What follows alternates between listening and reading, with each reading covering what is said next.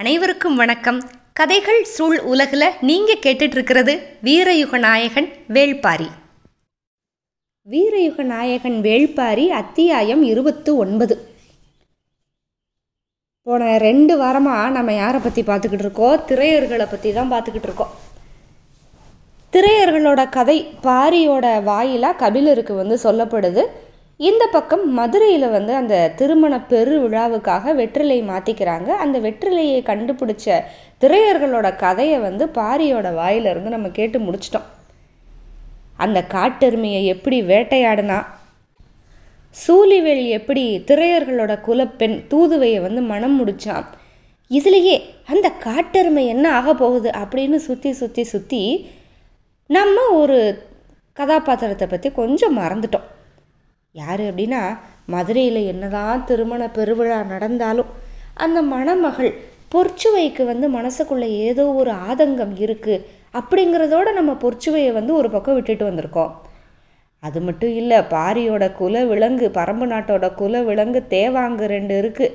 அந்துவன் இருக்கிற அந்த அரண்மனை, பாண்டரங்கம், அப்புறம் எல்லா இடத்துலையும் மறுபடியும் வேலைகள் நடந்துக்கிட்டு இருக்குல்ல, அந்த ஓவியங்களை மாற்றுறதுக்கெல்லாம் அந்த வேலைகளோட வேலையாக அந்த இடத்துல அந்த தேவாங்கும் இருக்குது அப்படிங்கிறதும் நம்மளுக்கு தெரியும். அதையும் நம்ம அப்படியே அங்கேயே விட்டுட்டு வந்திருக்கோம்.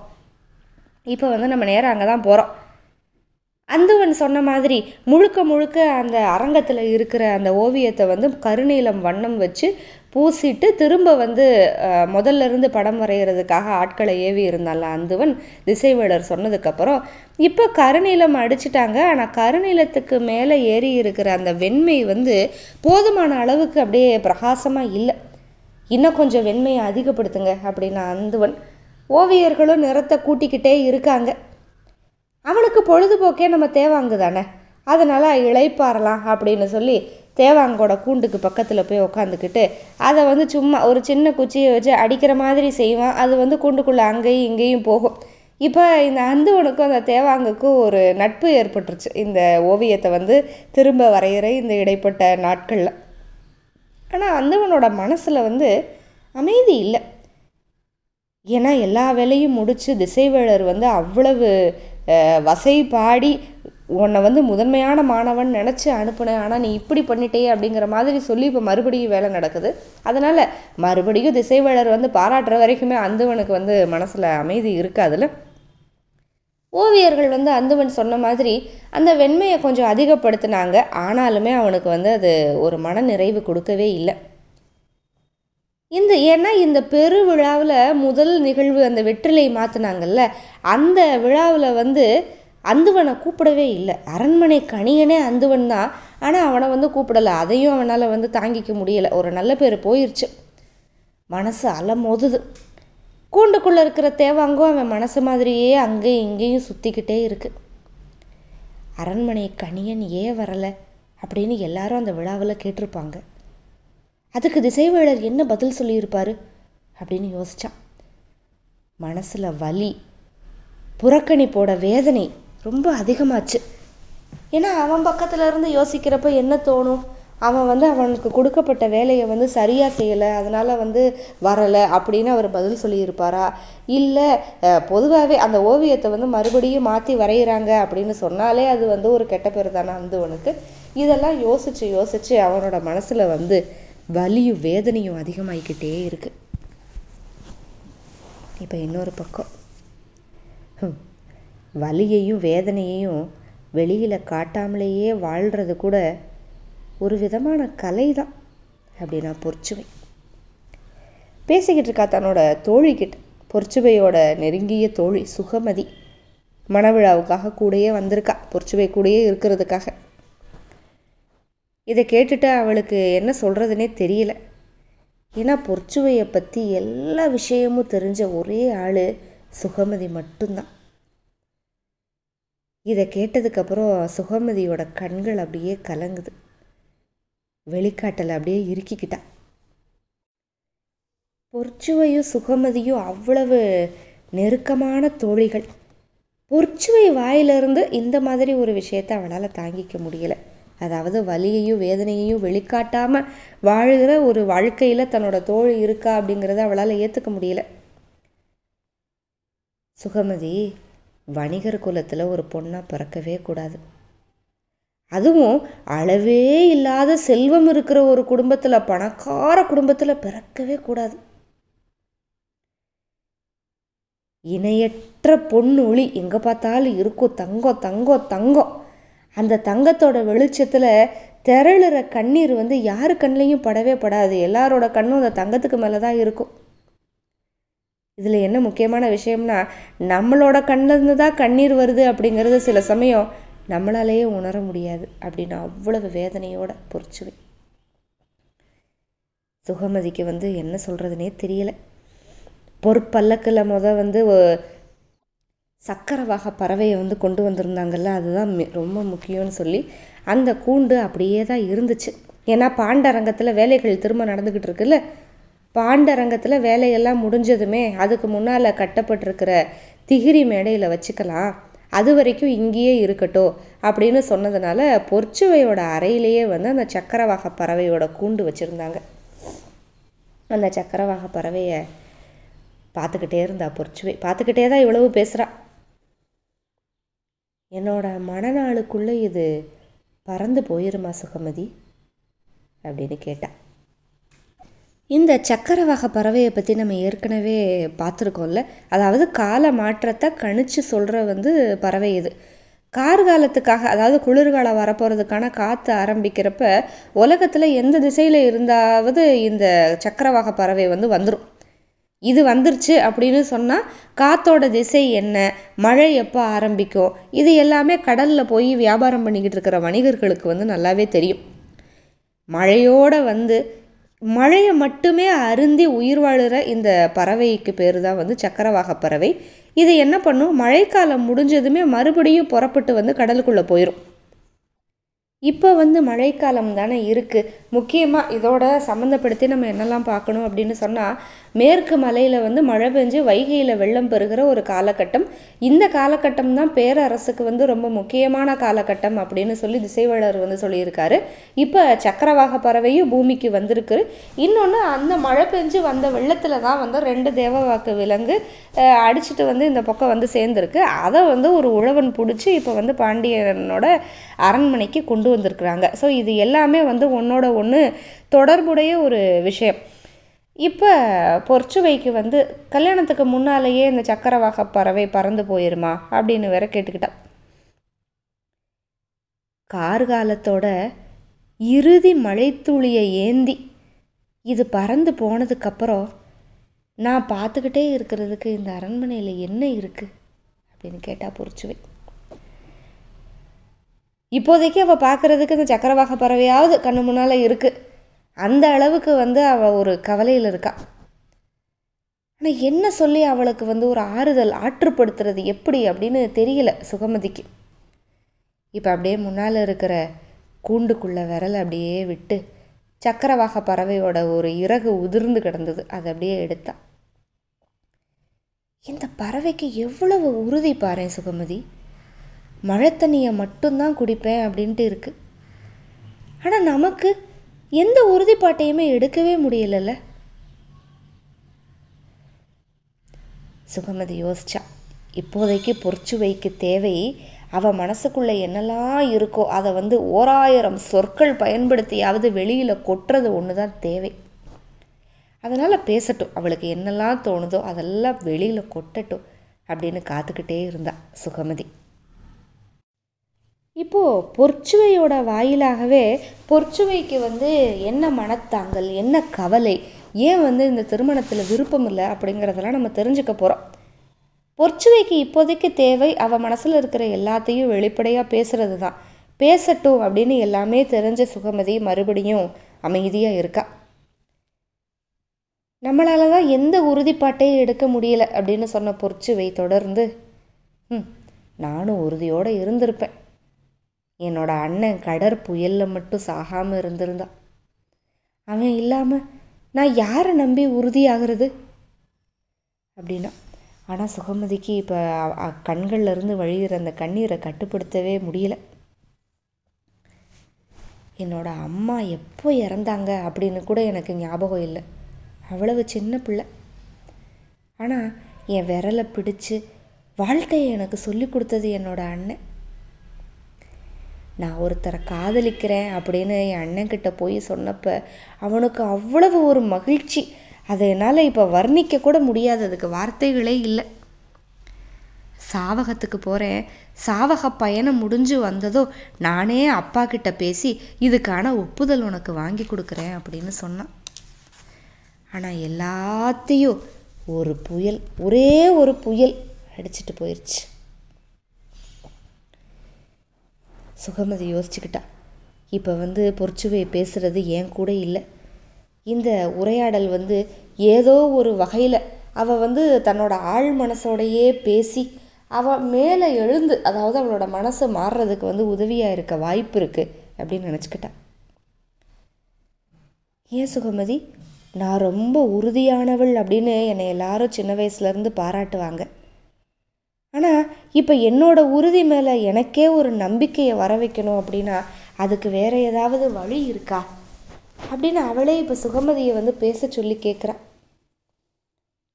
இருக்கு இளவரசி, உங்களை கலங்கடிக்கிற எதையும் நீங்கள் உங்களுக்குள்ளே அனுமதிக்க மாட்டீங்க. அதனால தான் நீங்கள் காதலை கூட அவ்வளவு எளிதில் உள்ளே அனுமதிக்கலை. ஒரு ஆண் உங்களோட காதலை பெறணும் அப்படின்னா எவ்வளவு காலம் ஆச்சு அப்படிங்கிறது எனக்கு நல்லா தெரியும். இப்போ கூட அதே மாதிரி உங்களை எது கலங்கடிச்சாலும் நீங்கள் உள்ளுக்குள்ளே அனுமதிக்காதீங்க அப்படிங்கிற சுகமதி. எவ்வளவு அழகான ஒரு ஆறுதல் வார்த்தை, பிடிச்ச மேலே எழுந்து வர்றதுக்கான ஒரு அற்புதமான வார்த்தைகளில் இது. பொற்சுவையோட குணம் அப்படி, அவளுக்கு தனிப்பட்ட ஆறுதலெல்லாம் எப்போவுமே தேவையில்லை. அவளை கலங்கடிக்கிற எதுவுமே அவளுக்குள்ளே போக முடியாது. அப்போ காதல் கூட அவ்வளவு நேரம் எடுத்து தான் பொற்சுவைக்குள்ளே போயிருக்கு. அப்போ அவ்வளவு காலம் கடந்து உள்ளே போன காதல் எவ்வளவு ஆழமாக இருந்திருக்கக்கூடும். அந்த காதலை பொற்சுவை இழந்துட்டு இப்போ இருக்கா அப்படிங்கிறப்ப அந்த உறுதிப்பாடுக்கு மேலே ஏன் அவளுக்கு நம்பிக்கை வரல அப்படிங்கிறது நம்மளுக்கு நல்லா புரியுது. ஆனால் உங்களை கலங்கடிக்கிற எதையுமே உள்ளுக்குள்ளே அனுமதிக்காதீங்க அப்படின்னு சுகமதி சொன்னதை பொற்சுவை முற்றிலும் வேறான ஒன்றா எடுத்துக்கிட்டு அசட்டு சிரிப்போட கேட்டா. ஓ, பொதிய விற்பனை அனுமதிக்காதன்னு சொல்கிறியா அப்படின்னுட்டா. சுகமதி அப்படியே நடுங்கிட்டா. ஐயோ, என்ன நம்ம ஒன்று சொன்னோம், இவ என்ன இப்படி எடுத்துக்கிட்டா? ஐயோ இல்லை இளவரசி, நான் உங்களோட எண்ணங்களை சொல்கிறேன், அலைக்கழிக்கிற நினைவுகளை சொல்கிறேன். எந்த இடத்துக்கு போனாலும் உங்களுக்கான வாழ்வை அமைச்சுக்கிற வல்லமை உங்களுக்கு இருக்குது. உங்களுக்கான உலகத்தை யாருனாலையும் தட்டி பறிக்க முடியாது அப்படின்னா. இல்லை சுகமதி, காதல் எல்லாத்தையும் தட்டி பறிச்சிடும். அதுவும் பறிக்கப்பட்ட ஒரு காதலோட ஆவேசம் அவ்வளவு சீக்கிரமாக அடங்காது. பூவுக்குள்ளே இருந்து விதை எப்படி முளை விடுது, அந்த மாதிரி இன்னொரு தடவை பார்க்கவே முடியாத ஒரு அதிசய கனவு, அது என்னை விட்டு என்றைக்குமே போகாது. அந்த நினப்பில் என்னோடய இளமை முகிழ்ந்த கணம் இருக்குது, பற்றி எரியிற காமம் இருக்குது. நான் என்ன செய்வேன் அப்படின்னா, இங்கே தட்டுக்கள் மாற்றிட்டாங்க, தாம்பூலம் தரிச்சிட்டாங்க. அதுக்கப்புறம் என்கிட்ட என்ன இருக்குது சொல்கிறதுக்கு அப்படின்னு எல்லாரும் நினச்சிட்டாங்க. அன்னகர்கள் அன்னைக்கு பல்லக்க கீழே இறக்குன கணத்தில் நான் இறங்கிட்டேன். ஆனால் என்னோடய மனசு ஒருபோது கீழே இறங்காது. இந்த உலகத்தோட அரிய காதல் என் மனசுக்கிட்ட இருக்குது.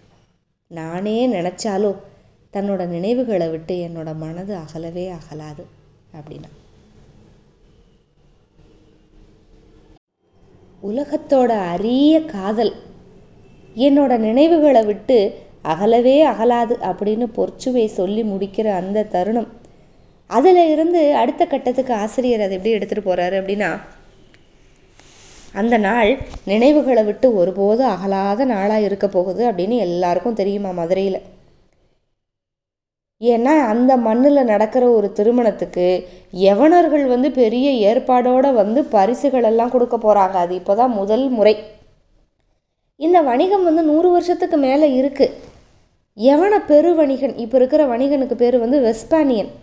அந்த வெஸ்பானியன் தலைமையில் தான் யவனர்கள் எல்லா பேருமே இந்த திருமணத்துக்கு வந்திருக்கிறாங்க. எப்படி வந்திருக்காங்க அப்படின்னா, 6க்கும் மேலே இருக்கிற நாவாய்கள், அதில் வந்து அரச பிரதிநிதிகள், வணிகர்கள், அதுக்கப்புறம் துறைமுக பொறுப்பாளர்கள் எல்லாரும் வந்து இறங்கிட்டாங்க. குறிப்பாக வந்து ஹிப்பாலஸ் அப்படின்னு ஒருத்தர் வந்திருக்கான். ஹிப்பாலஸ் யார் அப்படின்னா, கடற்பயணத்தோட சாகச தளபதி அப்படின்னு யவனர்கள் வந்து அவனை சொல்லுவாங்க. அவன் வர்றான் அப்படின்னா துறைமுகத்தில் வந்து அது ஒரு தனி விழாவாகவே கொண்டாடப்படும். அந்த ஹிப்பாலஸ், வெஸ்பானியன், ஹிப்பாலஸ் எல்லாரும் வந்திருக்காங்க. இவங்க தங்குறதுக்கு வந்து வைப்பூருக்கு பக்கத்தில் யவனச்சேரி அப்படின்னு ஒரு இடம் இருக்குது. அங்கே வந்து நல்லா ஓய்வெடுத்து அவங்க வழக்கப்படி இந்த திருமணத்தை வந்து கொண்டாடி தீர்க்கிறதுக்காக இவங்க எல்லாரும் அரச மாளிகைக்குள்ளே வர்றாங்க. வட்டுடை வீரர்கள் வந்து அப்படியே புடை சூழ யவன பேர் அழகிகள், ஒவ்வொருத்தர் கையிலையும் வந்து பரிசு தட்டு, யவன பேர் அழகிகள் வந்து இந்த பரிசு தட்டுகளை தூக்கிட்டு வர வெஸ்பானியன், ஹிப்பாலஸ், கால்பா, ஃபிலிப், எப்பிரஸ், திரேஷியன் இப்படி எல்லாரும் வராங்க, கிரேக்கர்கள். அரண்மனையோட நடு மண்டபத்தில் இவங்களோட வருகையை எதிர்பார்த்து பேரரசர், அதுக்கப்புறம் வந்து பொற்சுவையோட தந்தை சூழ்கடல் முதுவன் இவங்க எல்லாருமே காத்துக்கிட்டு இருக்காங்க. மதுரையில் வழக்கம் போல் எல்லா திசைகள்லேயும் கொண்டாட்டம் இரவு பகலாக நடந்துக்கிட்டே தான் இருக்குது. யவனர்கள் வந்து இறங்கினதுலேருந்தே நடக்குது. ஆனால் என்ன தான் வெளியில் நடந்தாலுமே யவனர்கள் வந்து இப்படி பரிசு பொருள்களோட அரண்மனைக்குள்ளே நுழையிறப்ப நடக்கிற கொண்டாட்டத்துக்கு வந்து ஈடு இணை இருக்காதுல்ல. அப்படி ஒரு வரவேற்பு இந்த யவனர்களுக்கு. அதை ஏற்றுக்கிட்டு வெஸ்பானியன் வந்து அறிவித்தாங்க, இந்த திருமணத்தை முன்னிட்டு எங்களோட அரசர் வந்து ஒரு பொன் நாணயம், அதாவது தங்க காசு, அதை வந்து வெளியிட்டிருக்காரு. உங்களில் அதிசிறந்த உயிரினமான யானையோட உருவத்தை அந்த காசில் பொறிச்சிருக்காரு. அந்த நாணயத்துக்கு மீனாள் அப்படின்னு பெயர் வச்சு இந்த பாண்டிய அரசை பெருமைப்படுத்தி இருக்கார் அப்படின்னு அறிவித்து தங்க தட்டில் இருக்கிற அந்த புது நாணயங்களை பேரரசருக்கு முன்னாலேயும் சூழ்கடல் முதுவன் முன்னாலேயும் நீட்டினார். அவங்க ரெண்டு பேருக்குமே வியப்பு. அது எப்படின்னா, நல்லா நார்ச்சதுர வடிவில் அச்சு பதிக்கப்பட்ட ஒரு நாணயம், அச்சில் வந்து அப்படியே யானை ஒளி வீசி மின்னுது, அதுக்கு மேலே மீனாள் அப்படின்னு யவனத்தில் எழுதியிருக்கு. அந்த யவன வார்த்தையை வந்து சூழ்கடல் முதுவன் வாசிக்கிறார். அவருக்கு வந்து அந்த யவன மொழி தெரியும்ல, அந்த யவனத்தில் எழுதி இருந்தது சூழ்கடல் முதுவன் வாசித்து சொல்ல பாண்டிய அரசருக்கு வந்து அப்படி ஒரு சந்தோஷம். அந்த நாணயங்களை அப்படியே ரெண்டு கையிலையும் அப்படியே அள்ளி எடுத்து அவையை நோக்கி அப்படியே நாலா பக்கமும் வீசி எறிகிறாரு. ஒரே உற்சாக பேரொலி. அடுத்து 100 கால் மண்டபம். அந்த 100 கால் மண்டபத்தில் ஒரு ஆடல் அரங்கு இருக்குது. அந்த ஆடல் அரங்கை வந்து அந்த அளவுக்கு அலங்காரம் பண்ணியிருக்காங்க. இன்றைக்கி விருந்தினர்கள் வந்து 3 பக்கமும் இருந்து மேடையை பார்த்துக்கிட்டே உட்காடுறாங்க. மேடையோட முன் நெற்றியில் வந்து முரசுகள் வைக்கிறதுக்கான கட்டில்களை கொண்டு வந்து வச்சாங்க. 4 வகை முரசுகள் வைக்கிறதுக்கான கட்டில்கள், அதுக்கப்புறம் வட்ட வடிவ முறிகளை கொண்டு வந்தாங்க, அதுக்கு அப்புறமா தான் முரசங்களை எடுத்து கொண்டு வந்து வச்சாங்க. அப்புறம் தன்னந்தனியாக ஒற்றை மனிதன் ஒரு ஒழுங்கே இல்லாத ஆடையை வந்து அலங்காரமாக போத்திக்கிட்டு உள்ளே நுழையிறான். அவன் வந்து ஒரு கட்டியங்காரன். இந்த உள்ள நுழையிற கட்டியங்காரனை பற்றி யவனர்களுக்கு வந்து அங்கே இருந்த மொழிபெயர்ப்பாளர்கள் அவன் யார் என்ன அப்படின்னு எல்லாம் சொல்கிறாங்க. 4 முரசு வைக்கப்பட்டிருந்த அந்த கட்டில் கால்கள் வந்து ஒவ்வொன்றும் எந்தெந்த நாட்டோட காவல் மரங்களை வெட்டி எடுத்து செய்யப்பட்டது அப்படின்னு சொல்லி அந்த கட்டியங்காரன் வந்து பட்டியல் போட்டான். ஒரு திருமண பெருவிழா. அந்த திருமண பெருவிழாவில் ஒரு கட்டியம் கூறுறவன் வந்து ஒரு முரசை பயன்படுத்துகிறான் அப்படின்னா அதுக்கு ஒரு 4 வகை முரசு, அந்த 4 வகை முரசை வைக்கிறதுக்கு 4 வகை கட்டில், அந்த 4 வகை கட்டிலில் ஒவ்வொரு காலும் ஒவ்வொரு நாட்டோட காவல் மரத்தை வெட்டி அதில் செய்யப்பட்ட கால்கள். எந்த அளவுக்கு செல்வ செழிப்பு நிறைஞ்சு கிடக்கிற ஒரு தேசம் அப்படின்னு பாருங்கள். முரசு கட்டிலோட கால்கள்லேருந்து அப்படியே ஆரம்பிக்குது கதை.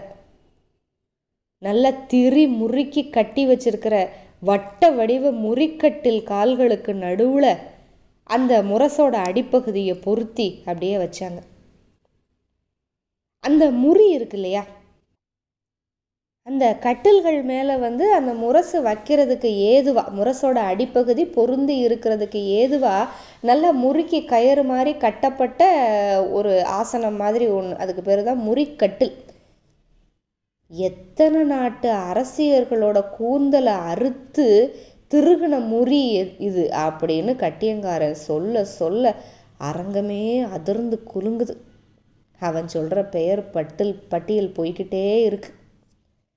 ஏகப்பட்ட போர்கள், அந்த போர்களோட வெற்றிகளுக்கு அப்புறம் என்னென்ன கொண்டாட்டங்கள் பண்ணாங்க அது எல்லாத்தையும் வந்து ஒவ்வொன்றா சொல்லிக்கிட்டு இருக்காங்க. என்ன போர்களுக்கு அப்புறம் அங்கே தோற்று போன அந்த நாடுகள்கிட்ட இருந்து அந்த பெண்கள் எவ்வளவு அடிமைப்படுத்தப்பட்டாங்க அப்படிங்கிறது ரொம்ப நல்லா தெரியுது. மலை, ஆறு, நாடு, ஊர், யானை, குதிரை, மாலை, முரசு, கொடி, யானை, இதுதான் வந்து பாண்டிய பேரரசோட 10 பெரிய அடையாளமாக. இதை பற்றி எல்லாம் ரொம்ப தெளிவாக கட்டியங்காரன் வந்து சொல்லி முடித்தான். என்னென்னது? மலை, ஆறு, நாடு, ஊர், யானை, குதிரை, மாலை, முரசு, கொடி, ஆணை, இது எல்லாமே. ஆனால் இப்போ பாண்டிய பேரரசர், சூழ்கடல் முதுவன் 2 பேருமே உட்காந்துருக்காங்கல்ல இந்த அரங்கத்தில். சூழ்கடல் முதுவனுக்கு வந்து இந்த ஆடல் பாடல்களையெல்லாம் பார்க்குறதுல பெரிய ஆர்வமெல்லாம் இல்லை. வந்ததுலேருந்து இந்த மகாக்கணியன் திசைவளரை பார்த்து பேசணும் அப்படிங்கிறதுல தான் முழு ஆர்வமும். ஏன்னா கடல்லையே வணிகம் செய்கிறவங்க, அவங்களுக்கு வந்து திசைவளரை பார்த்து ஏகப்பட்ட அறிவு சேகரத்தை தெரிஞ்சுக்கணுங்கிறதுல தான் ஆர்வம் இருக்கும். ஆடல் பாடலையெல்லாம் பார்த்து என்ன செய்ய போகிறாங்க? ஆனால் திசைவளரை பார்க்கணும் அப்படின்னா நேரில் போய் பார்க்கணும். இந்த தாம்பூலம் தரித்து மாற்றின அன்னைக்கு வந்து திசைவளர் கூட அவ்வளவா பேச முடியலை. மரியாதை நிமித்தமாக அந்த வணக்கம் அது மட்டும்தான் சொல்ல முடிஞ்சது. அதனால் இப்போ நம்ம போகலாம் அப்படின்னு சொல்லி இந்த ஆடல் பாடல்லிருந்து கிளம்பி சூழ்கடல் முதுவன் வந்து ஒரு உதவியாளரை கூப்பிட்டு என்னை திசைவளர் இருக்கிற அரண்மனைக்கு கூட்டிகிட்டு போங்கன்னு சொன்னார். இந்த திசைவளர் வந்து அரண்மனையோட தென் திசை மாளிகையில் இருந்தார். அந்த மாளிகையில் மேல் மாடத்தில் உட்காந்து வானத்தில் வந்து நட்சத்திரங்களையெல்லாம் பார்த்துக்கிட்டே திசைவளர் இருக்க, மேல் மாடத்துக்கே நேர போய் சூழ்கடல் முதுவன் வந்து வணக்கம் சொன்னார். ஆடல் அரங்கத்தில் இருக்க வேண்டிய நேரத்தில் நீங்கள் என்ன பார்க்க வந்திருக்கீங்க அப்படின்னு கேட்டார் திசைவளர். ஆடல் மகளிரை எங்கே வேணாலும் பார்க்கலாம், திசைவளரை இங்கே மட்டும்தானே பார்க்க முடியும் அப்படின்னு கேட்டுக்கிட்டே இவங்க 2 பேரும் ஒருத்தரை ஒருத்தர் வணங்கி சிரிச்சுட்டு உக்காந்தாங்க.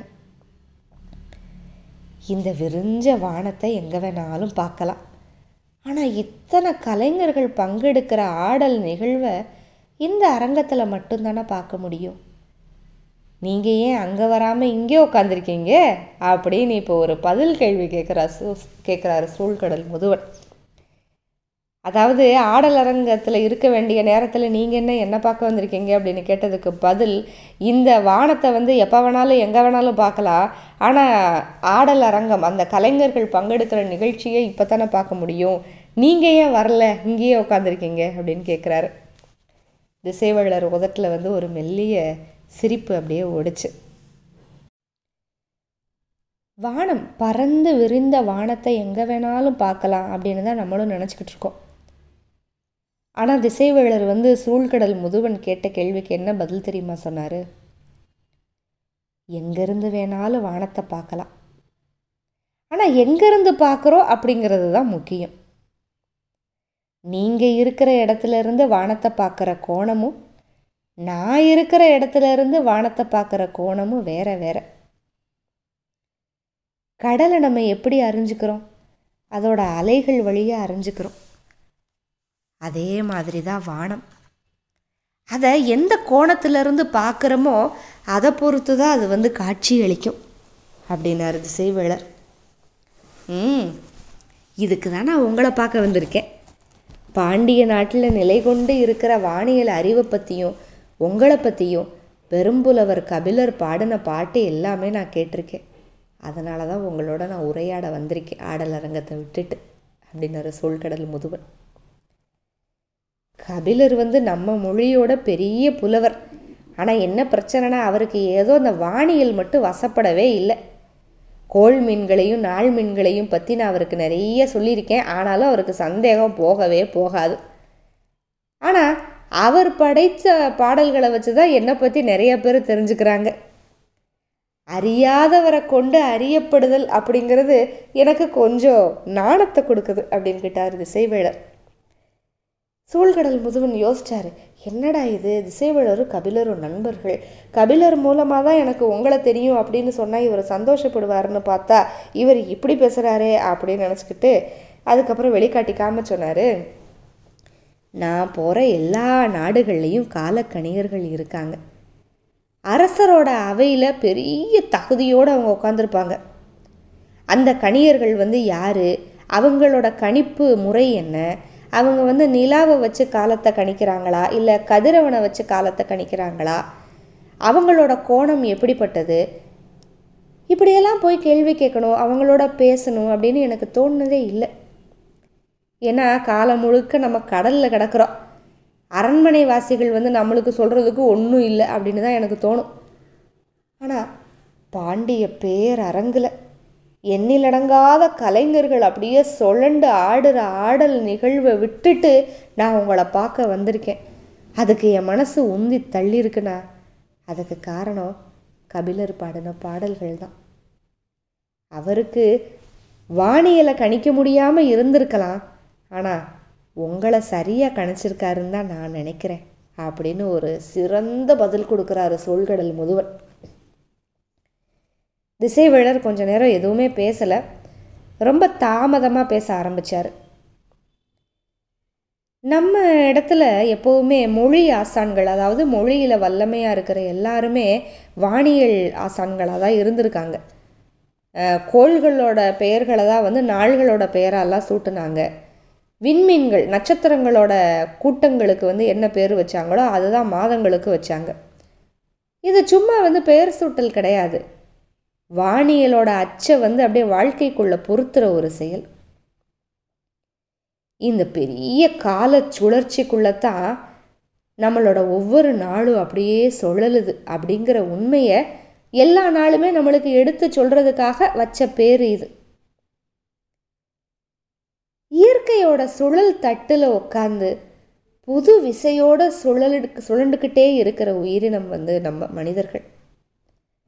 இந்த பேரறிவோட தொடர்ச்சி பாணர்கள்கிட்டேலாம் இருக்குது. அதாவது பாணர்களுக்கெல்லாம் இந்த வானியல் அறிவு கொஞ்சம் வசப்பட்டுருச்சு, ஆனால் இந்த எழுத்து கற்ற புலவர்கள்கிட்ட இது இல்லை. காலத்தோட அறிவு கணியர்களுக்கு மட்டும்தான், நம்மளுக்கு இல்லை அப்படின்னு புலவர்கள் நினைக்கிறாங்கன்னு எனக்கு தோணுது. அதுதான் எனக்கு கவலை அப்படின்னு கொஞ்சம் புலம்புனார் திசைவேளர். சூழ்கடல் முதுவனும் இதை பற்றி இது முற்றிலும் வேறு ஒரு பார்வையாக இருக்கே அப்படின்னு சொல்லி வேற ஏதோ நினைக்க ஆரம்பிச்சிட்டாரு. திசைவேளரும் சூழ்கடல் முதுவனும் அங்கே கபிலரை பற்றி பேசிக்கிட்டு இருந்த சமயத்தில் இப்போ ஆடல் அரங்கத்துக்குள்ளே என்ன நடக்குதுன்னா, கட்டியங்காரன் வந்தான்ல, அந்த சத்தம் இவ்வளோ நேரம் அடங்கவே இல்லை. கட்டியங்காரனோட குரல் அப்படியே எல்லாரையும் துடிப்பு நிலைக்கு மேலே ஏற்றிக்கிட்டு இருக்கு. ஆடை, அணி, உண்டி, தாம்பூலம், நறுமணம், காமம், இசை, கொண்டாட்டம், இதுதான் 8 வகை இன்பங்கள். இதில் அப்படியே திளைக்க ஆரம்பிச்சிருச்சு அரண்மனை வளாகம். இந்த இரவு பேரின்பத்தோட இரவு இந்த ஆடல் அரங்கத்துக்கு வழியாக தான் ஆரம்பிக்குது. 7 வகை முழவுகளை மேடைக்கு இடது பக்கம் வரிசையாக வச்சுருந்தாங்க. ஆடல் சொல்லி கொடுக்குறவங்க, இசையோன், பாடல் ஆசிரியன், குழலோன், யாழ் வல்லுநர்கள், இப்படி எத்தனையோ கலைஞர்கள் மேடையில் இருக்காங்க. கட்டியங்காரன் அப்படியே இப்போ குரலை உயர்த்தி சொல்லவும் திரைச்சீலைகள் அப்படியே அகல ஆரம்பிச்சிச்சு. எல்லாரும் மேடையவே பார்க்குறாங்க. ஒரு சின்ன விளக்கு ஏற்றிருக்காங்க மேடையில், அது வழியாக பொன்னிற ஒளி அப்படியே சிந்திக்கிட்டு இருக்கு. 3 யாழ்கள் இருக்குது மேடையோட 3 பக்கமும். ஒவ்வொரு யாழுக்கும் 100 நரம்புகள். அந்த யாழை மீட்டுறதுக்கு பக்கத்தில் வந்தவங்கெல்லாம் பெண் கலைஞர்கள். அப்படியே நரம்பு மேலே விரல் அப்படியே மெல்ல நகர்த்த நகர்த்த அந்த அதிர்ற நரம்பு வழியாக அப்படியே இசை கசிய ஆரம்பித்தது. இந்த இசையோட விளைவில் இப்போ அந்த கூட்டத்தோட ஆர்ப்பரிப்பு அந்த சத்தம் அப்படியே மெல்ல ஒடுங்க ஆரம்பிக்கிறப்ப நடனமாடுற மங்கைகள் 7 பேர் வந்து அப்படியே நடுக்களத்துக்கு வந்தாங்க. ஒரு மெல்லிய வட்டம் அடித்து அவங்க அப்படியே 6 பேர் உட்கார நடுவில் ஒருத்தி நின்றுக்கிட்டு இருந்தா. இப்போ யாழ் இசை நின்றுச்சு, எந்த இசைக்கருவிகளுமே இசைக்கலை. அந்த விளக்கோட நாவுகள் தவிர மேடையில் அசைகிற பொருள் எதுவுமே இல்லை. அந்த 6 பெண்கள் நடுவில் ஒரு பெண், அந்த 7 பெண்களும் வந்து அசையா சிலையா அப்படியே இருக்காங்க. நடுவில் இருக்கிறது சிலைதானோ அப்படின்னு நினச்சிட்டாங்க பார்வையாளர்களெல்லாம். அப்புறம் கொஞ்சம் இடைவெளிக்கு அப்புறம் அந்த சிலை அப்படின்னு நினச்ச அந்த சிலை வந்து பெண் மெல்ல அசைஞ்சு வலது காலை தூக்கி மேடைக்கு முன்புறம் சட்டுன்னு எவ்வி குதிச்சவா அந்த சிலை. அந்த குதிச்ச அந்த துள்ளல்ல 60 இசை கருவிகளும் சேர்ந்துக்கிருச்சு. யாழோட நரம்பு, முழவோட தோல், பறையோட முகம் ஒரே நேரத்தில் அப்படியே அதிர்து. குதிச்சு அவளோட காலடி தரை தொடரப்ப நிலமே வெடிச்சு போயிருங்கிற அளவுக்கு சத்தம். இன்னும் அந்த ஆடல் மங்கை, அந்த நடுவில் இருந்த அந்த மங்கையோட கண்கள் விழிகள் சொல்லல ஆரம்பிக்கவே இல்லை. ஆனால் அதுக்குள்ளே அந்த 100 கால் மண்டபத்தோட தூண்களெல்லாம் ஆரவார ஓசையில் தள்ளாட ஆரம்பிச்சிருச்சு. அவளோட கண்கள் சுழறதுக்கு முன்னால் அங்கே இருக்கிற எல்லாருமே தள்ளாட ஆரம்பிச்சிட்டாங்க அவளோட அழகில். அந்த அளவுக்கு ஒரு அழகி. இப்போ திசைவேளரை போய் பார்ப்போம். முதுமை திசைவேளருக்கு வந்து ரொம்ப வயசாகிடுச்சுல, அவரோட நடையில் வந்து ஒரு தள்ளாட்டம். ஆனால் அவரோட கருத்தில் வந்து அதுக்கு எதிர்மாறாக அப்படி ஒரு உறுதி. அதை வந்து அசைக்கவே முடியாது அப்படின்னு தோணுச்சு சூழ்கடல் முதுவனுக்கு. ஆள் தான் பார்க்குறதுக்கு வயசானவராக இருக்கார், தள்ளாடுறாரு, ஆனால் அவரோட கருத்தில் இருக்கிற உறுதி வந்து யாருனாலையும் அசைக்க முடியாது அப்படின்னு சொல்லிட்டு அவர்கிட்ட பேசுகிறதுக்கு சூழ்கடல் முதுவன்கிட்ட நிறைய விஷயம் இருந்துச்சு. ஆனால் அதில் வந்து குறிப்பாக ஒரே ஒரு கேள்வியை மட்டும்தான் வந்து சூழ்கடல் முதுவன் கேட்டார். என்ன கேள்வி அப்படின்னா, யவனர்கள் வந்து ஒரு நாளைக்கு ஒரு நாளை 24 மணிகளாக பிரிச்சுக்கிறாங்க, 24 பகுதிகளாக பிரித்து கணக்கு போடுறாங்க. கால வட்டத்தை வந்து 12 ஆண்டுகள் அப்படின்னு வகுத்துக்கிறாங்க. ஆனால் நம்ம ஒரு நாளை வந்து 60 நாளிகைகளாக பிரிக்கிறோம். கால சுழற்சியோட வட்டத்தை வந்து 60 ஆண்டுகள் அப்படின்னு வகுத்துக்கிறோம். இதில் எது சரி அப்படின்னு ஒரு கேள்வியை கேட்குறாரு சூழ்கடல் முதுவன். அதாவது சூழ்கடல் முதுவன் வந்து இப்போ திசைவேளர்கிட்ட ஒரு முக்கியமான கேள்வி கேட்குறாருல. என்ன அப்படின்னா, யவனர்கள் வந்து அதாவது ஒரு நாள் அப்படிங்கிறது 24 மணி நேரம் அப்படின்னு கணக்கு போடுறாங்க. ஒரு காலவட்டம் அப்படிங்கிறத வந்து 12 ஆண்டுகள் அப்படின்னு அவங்க வச்சுக்கிறாங்க. 12 வருஷம் முடிஞ்சது தான் வந்து ஒரு காலவட்டம் அப்படின்னு அவங்க சொல்கிறாங்க. ஆனால் நம்ம வந்து பொதுவாக ஒரு நாளை வந்து 24 மணி நேரம் அப்படின்னு சொல்லாமல் 60 நாளிகைகள் அப்படின்னு நம்ம வந்து பிரிச்சுக்கிறோம். காலவட்டம், கால சுழற்சியை வந்து நம்ம 60 வருஷம் அப்படின்னு சொல்கிறோம் அப்படின்னு கேட்குறாரு. இதில் எது சரி? கொஞ்சம் நேரத்துக்கு அப்புறம் திசைவேளர் பேச ஆரம்பித்தார். எது சரி எது தப்பு அப்படின்னு வரையறுக்கணும்னு நீங்கள் ஏன் நினைக்கிறீங்க? காலத்தை எப்பவுமே வரையறுக்க முடியாது. ஒரு தட்டு, தராசு தட்டு இருக்கு இல்லையா, துலா தட்டு மேலே உக்காந்துக்கிட்டு துலா கோலை நீங்கள் எப்படி எடை போடுவீங்க? பகுக்கப்பட்டதுக்கான காரணத்தை தெரிஞ்சுக்கிறதுக்கு வேணால் நீங்கள் முயற்சி பண்ணுங்கள். எது சரி எது தப்பு அப்படின்னு நம்ம முடிவு பண்ண முடியாது அப்படின்னு அதை சொல்கிறாரு. என்ன அப்படின்னா, சனி கோள் இருக்கு இல்லையா, சேட்டர்ன் பிளானட். இந்த சனி கோள் வந்து நிலா கூடையும் பிற விண்மீன் கூட்டங்களோடையும் ஒரே அமைப்புக்கு வந்து சேரணும் அப்படின்னு சொன்னான். அதாவது நிலா, விண்மீன் கூட்டங்கள், சனி இது வந்து ஒரு பொசிஷனில் ஒரு அமைப்பில் இருந்ததுன்னா மறுபடியும் அதே அமைப்புக்கு அது வந்து சேர்றதுக்கு வந்து 30 வருஷம் ஆகுது. அதனால் நம்மளோட முன்னோர்கள் வந்து பகலை 30 நாழிகையாக இரவு 30 நாழிகையாக நம்ம பகுத்துக்கிட்டாங்க. அதோட அடிப்படையில் பார்த்தோம் அப்படின்னா ஒரு நாளைக்கு 60 நாழிகை, கால சுழற்சியை 60 ஆண்டுகள் அப்படின்னு வரையறுத்துக்கிட்டாங்க அப்படின்னு ஒரு விளக்கம் கொடுக்குறாரு திசைவேளர். இல்லை, யவனர்களோட கால அளவீடு எப்படி இருக்குன்னு எனக்கு ரொம்ப விவரமாக தெரியாது. ஆனால் இப்போ நீங்கள் சொன்னதுலேருந்து எனக்கு என்ன புரியுது அப்படின்னா, ஒருவேளை அவங்க இங்கே நம்ம சனி கோளை வச்சு ஒரு அளவீடு உருவாக்கின மாதிரி அவங்க வியாழன் கோளை வச்சு ஒரு அளவீடு கால அட்டவணை உருவாக்கி இருக்கலாம். ஏன்னா வியாழன் ஒரு சுழற்சியை முடிக்கிறதுக்கு 12 வருஷம் ஆகும். அதை சுழற்சி வட்டமாக அவங்க வரையறுத்துருக்கலாம். அதோட அடிப்படையில் பகல் 12 பகுதி, இரவு 12 பகுதின்னு பிரிச்சிருக்கலாம். இப்படின்னு ஒரு பெரிய விளக்கத்தை கொடுத்து முடிச்சிட்டாரு திசைவேளர். அப்போ மறுபடியும் சூழ்கடல் முதுவன் கேட்குறாரு, சரி சனிக்கோளை வச்சு நம்ம வரையறுத்துட்டோம், வியாழனை வச்சு அவங்க வரையறுத்துட்டாங்க, இது ரெண்டில் நம்ம எதை பின்பற்றணும் அப்படின்னு கேட்குறாரு. சரிதான கேள்வி. நம்மளுக்கு எது தேவையோ அதை எடுத்துக்கணும். உழவனுக்கு கதிரவன், வணிகனுக்கு விண்மீன், இதுதான் எப்போவுமே தேவை. இது பொதுவானது. ஆனாலும் எல்லா வணிகனுக்கும் தேவை ஒரே விஷயம் இல்லைல்ல.